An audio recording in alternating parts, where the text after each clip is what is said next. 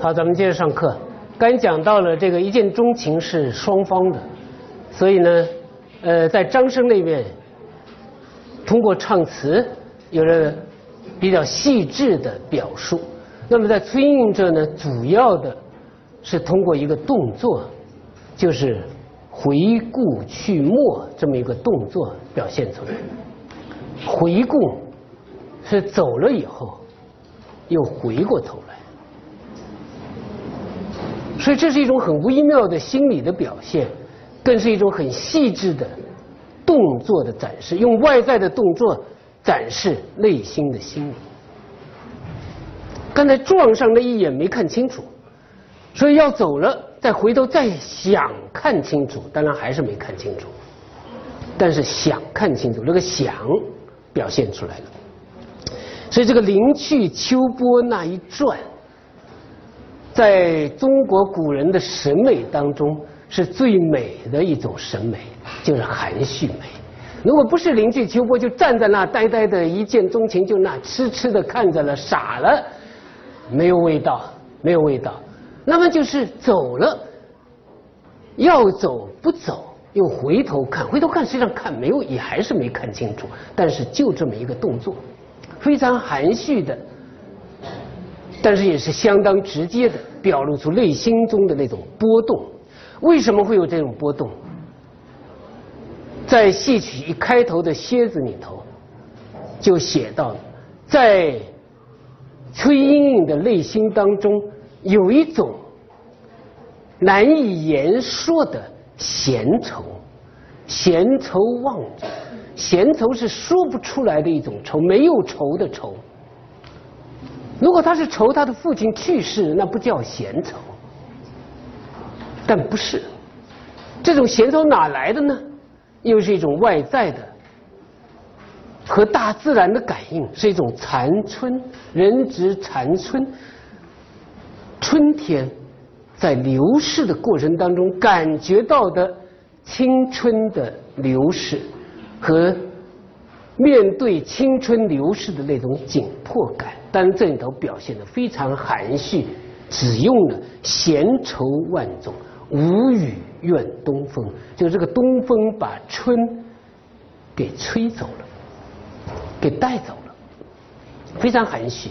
但这种含蓄的描写，到后面咱们讲《牡丹亭》，大家阅读《牡丹亭》就可以发现，他用相当长的一段篇幅。来写惊梦，游园惊梦，就是这样一种人和自然的感应，人和自然的感应。但是在《西厢记》里头，这种人和自然感应，它不是重点描写对象，也没有形成一种完整的心理动作，所以容易被忽视掉。因为蝎子完了以后是张生上场，断了，心理动作线断了，所以容易忽略。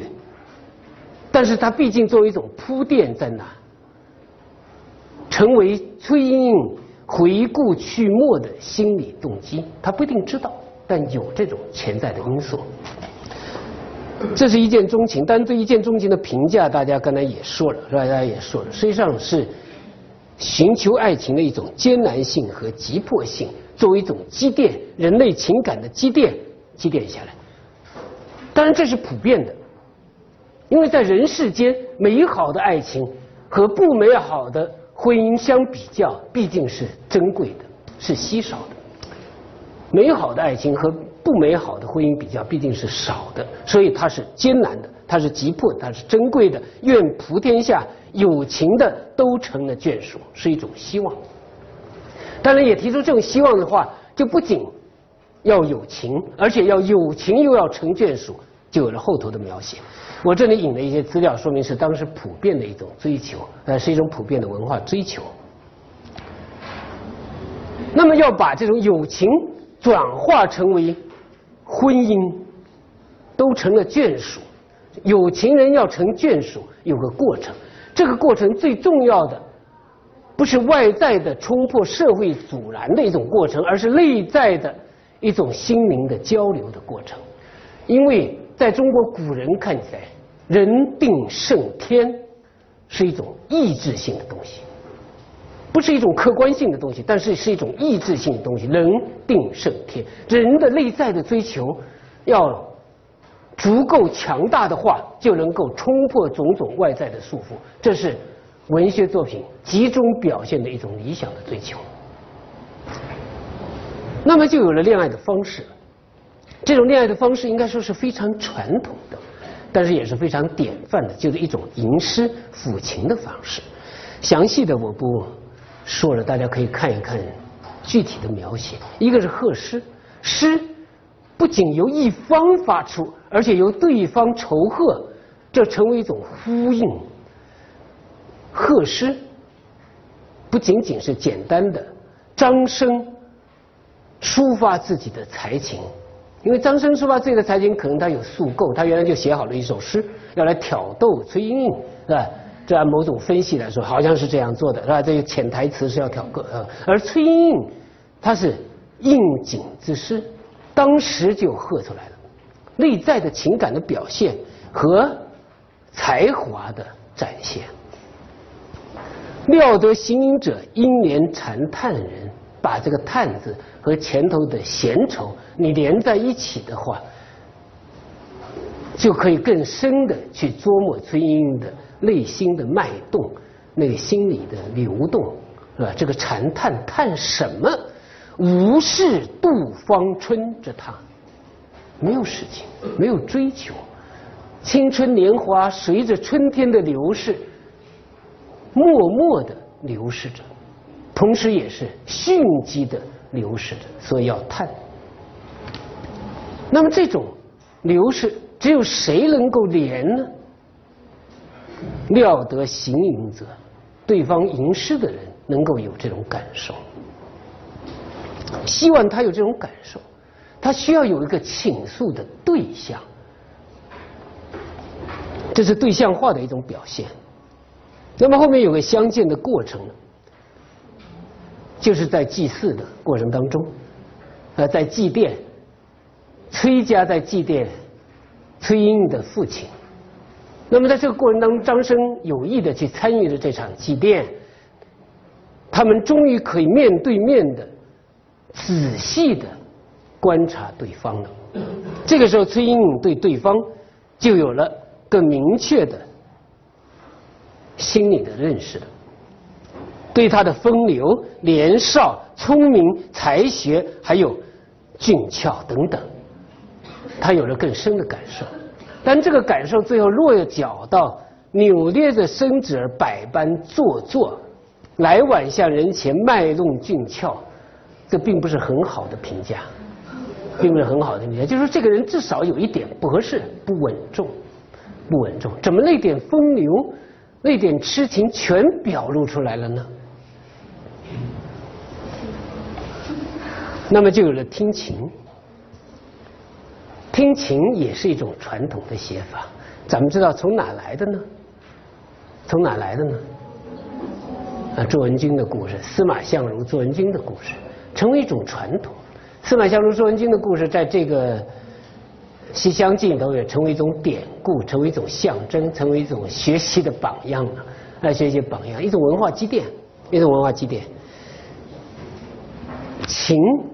和诗不一样，因为他演奏的是一种音乐。音乐的理解和语言的理解是不同的。语言的理解毕竟有文词的作用，而文词是更容易作假的。文词是可以虚实的，你不爱他，你可以一个劲儿的说爱他，可以写千千万万个爱字。但是音乐不一样。音乐只有哆来咪发嗦那么很简单的几个音符，但是它能表达内心的情感。真正的知音，它是通过最简单的、大家都一样的这个音符当中去体会到内在的那种心灵的脉动。所以音乐比语言在这个意义上更能表达真实的情感。当然，它是对知音者而言，就是要有这样的耳朵。没有这样的耳朵，演奏再能表现心灵的那种音乐，你也听不懂。叫对牛弹琴，那听不懂。恰恰不一样的是，在这地方，崔莺莺就是个知音，就是个知音。知音者，方心自懂；感怀者，断肠悲痛。听到了，听懂了，听懂了张生内心中的那种追求。什么追求呢？别恨离愁，这种别恨离愁并没有别呀，也没有离呀。这个别离从哪来呢？就是我刚才讲的“似曾相识燕归来”，早就追求了，五百年前就在追求了，离别了，别恨离愁，现在又碰上了，现在又碰上了。所以抒发是这样一种情感，所以你可以看到他那种情感明明没有那种夫妻离别的，什么叫做娇鸾雏凤失雌雄，什么叫伯劳飞燕各西都没有分离的感觉。为什么崔莺莺听出了分离呢？是什么样的一种分离呢？就是一见钟情所带来的、所昭示那种与生俱来的那种情感，长时间的。漂移着，长时间的飘渺不定，没有这个准确的对象的那种移情别绪，他听懂了。所以你在阅读这样的曲词的时候，你要问：咱们今天阅读文学作品的时候，总容易忽略，但是不能忽略。像这种地方，为什么？你很明显，我刚才就提出来了。你要问为什么？崔莺莺从张生的琴声里头听出的是。别恨离愁呢？别恨离愁变成一路嘛？他那套一套曲子弹出来是别恨离愁。张生别了谁？离了谁呢？他这个时候思念的肯定不是他的父亲、他的母亲，不是，是凤求凰。那凤求凰，张生又没有失去他的妻子，失去他的爱人，没有过，这是他初恋，哪来的离别呢？为什么崔莺就听出了离别呢？这就是知音。正是这种知音，你可以感受到这个一见钟情的那个情，一方面是不可捉摸的，另外一方面，它又是与生俱来的。我刚才说，它是一种知音。要能真正体会到这种知音之情，你才能使这个一见钟情的这份情落到实处。才能真正的感人，当然不仅仅是感动观众、感动读者，首先是感动了当事人。咱们当然要追问，为什么在中国古代就要用这种抚吟诗抚琴的方式来作为弹琴说爱的方式呢？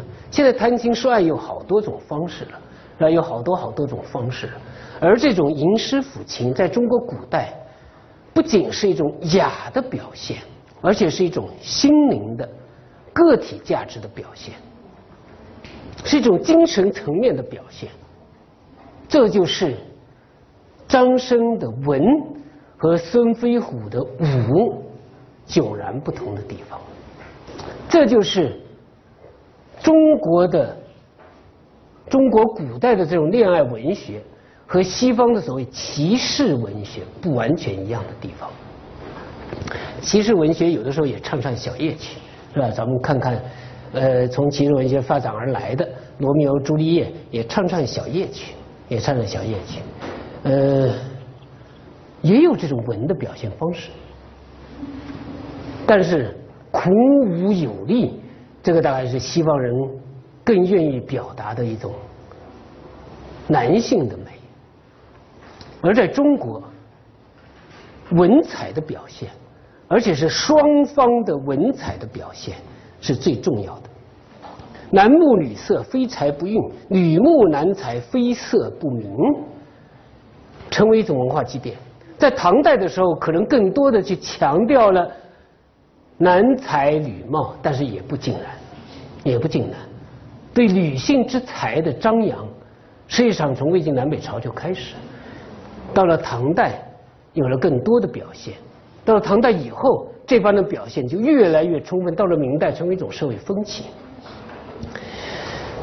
男木女色，非才不运；女木男才，非色不明。才和色二者之间是相因相生的，相依相生的，这是精神的一种表现，是精神的一种呼应，精神的一种契合，这是第一位的，这是第一位的。所以咱们现在很简单，那咱们现在谈恋爱的时候，只说谈得来，谈不来。什么叫谈得来，谈不来呢？是谈的说上哪家饭馆去吃饭谈得来，还是说到哪个花园去走走谈得来？然后一谈说咱们这个奥运公奥运森林公园很好，哎，这个也觉得我就喜欢，是吧？那个说麦当劳好吃，哎，我就喜欢吃，哎，两个谈得来了，谈得来了，这是一个层次，这是一个层次。那么另外一个层次可能就不一样了，就像中国古人这种。吟诗抚琴，尤其是抚琴，音乐的那种交流，同样听一首音乐，两个人的感受居然一模一样，或者说我演奏一个音乐，你居然能够听出来我想要表达什么，这种心灵的打动，这种才是一种不是简单的一种外在的东西，它是人内在的一种文采情韵，一种韵味，有了这种才，才有美。没有这种才，这个美至少是不完整的。另外一个方面也很重要，就是个体价值的一种极端的张扬。咱们经常说“情人眼里出西施”，那么情人眼里之所以能够出西施，是因为西施本身它个体价值有一种表现。如果它的表现仅仅是一种面貌的美的表现，它可能转瞬即逝。这种转念就是有两种可能，一种可能是你看着她很漂亮，但是你跟她一谈吐，发现她出言太粗鲁了，内在一点的情韵都没有，你就觉得破灭了，回照炮一样的破灭，很漂亮的回照炮，但是一下就破灭，为什么？她太粗鲁了，白白生了一副很精致的面容，但是很丑，内心很丑，或者没有情韵。还有一种，它能随着时间的推移，人总是要变老的。随着时间推移，很美的美人，推时间推移，它也可能最后就变丑了、老了。有一种是不变的，个体价值内在的美，它不止不变，可能随着时间的推移还会增长。它是一种增值的过程，而这种增值恰恰就是个体价值，所以。古人也讲到了，这天花旦主人是明末清初的小说里头谈到了这一点。人只患无才耳，若果有才，任是丑陋，定有一种风流，断断不是一。我这写错了，春雨面目，不是才，这个春字打错了。所以有一种风流，内在的，内在的，一见钟情，之所以能够钟情，之所以钟情以后，经过交往以后还能够更钟情，是因为。对这种内在的风流、个体价值的一种认识，不仅仅是外在的美貌。这就是为什么吟诗抚琴成为历代人们称颂的层层相应的一种谈情说爱的方式，还能被人们接受。接下来咱们就要看到更实质的问题了，因为一讲到张生和崔莺的故事，就提出了一个很严峻的问题，就是这是一个。偷情的故事，不合理的。这种偷情的故事，大家会说，中国古代封建社会、封建礼教，所以不合理。但是你反观现代，反观当下，偷情就合理了吗？所以，如果从这个意义上，你去认为写张生和崔莺的这种私合。不仅是私自的恋爱了，是吧？而且是私自的结合，是反封建，也是毫无道理的。张生和崔莺莺可以反封建，也可以反现代，因为现在也不太容许。现在不太容许一个很简单的道理，就是没有任何一个在婚前发生恋爱关系的人，可以光明正大的在报纸上登出来，我们就是婚前恋爱关系，怎么着？没有，不能够公开的说，不能够公开的宣扬，也不能够公开的认定，这就是合理的、合情合理的，不行，还得遮遮掩掩，还得偷偷摸摸。虽然大家知道这很美好，虽然大家知道这也没有什么可以非议的，但是不只是在古代，在现代一样，它仍然有某种不合理的因素在里头。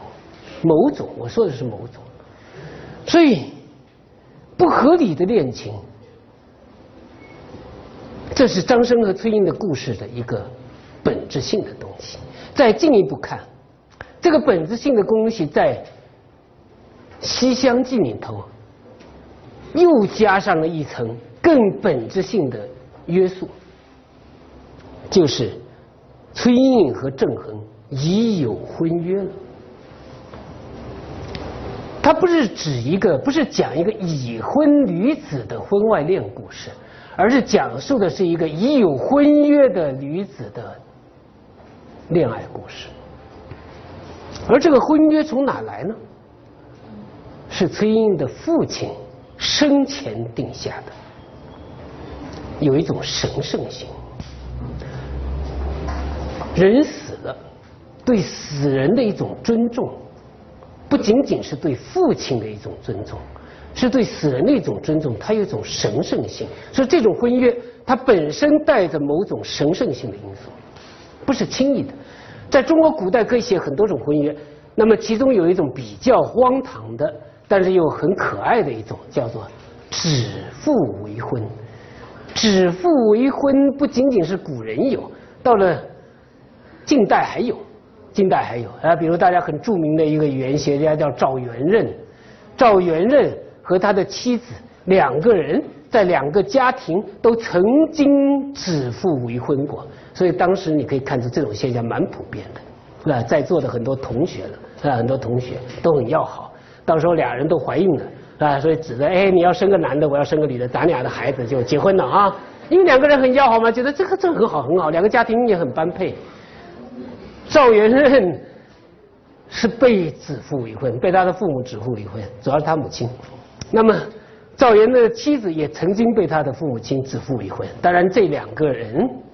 后来因为都留洋了，都有了学问了，他们的父母亲也都悔悟过来了，都解除分别解除了婚约，两个人走到一起去了。所以这种故事很多，在中国古代一直到我刚才讲了进入二十世纪了，还有还有这种故事。这个不一样，《西厢记》的故事不一样，它不荒唐，它是崔莺的父亲生前。定下这个婚姻，孩子慢慢长大了，我给你找一门婚事。郑尚书门当户对，当然郑尚书的儿子郑恒在故事里头被写的那么不堪，这是另外一种说法啊。这个大家可以研究，为什么要写的这么不堪？实际上不完全是这样，纨绔子弟，纨绔子弟，但他是尚书的儿子，不完全就这么不堪啊。这个咱们另当别论，但这个婚约是肯定的。所以这里头跟那个周文君司马相如的故事来看呢，有某种隐喻性的特点。因为大家知道周文君是寡妇，这个寡妇也是曾经有过婚约，而这个婚约虽然因为丈夫故去了，但这个婚约实际上还在那。这叫不合理的恋情。就从外在的方面来看，从传统的角度里也好，从现实的角度还要有婚约这个角度下都不合理。所以面临的是这样一个命题：崔莺站在崔莺的角度，因为站在张生角度，他根本不知道这些事儿。站在崔莺的角度，是已知有了婚约，又产生了一种情感，怎么办？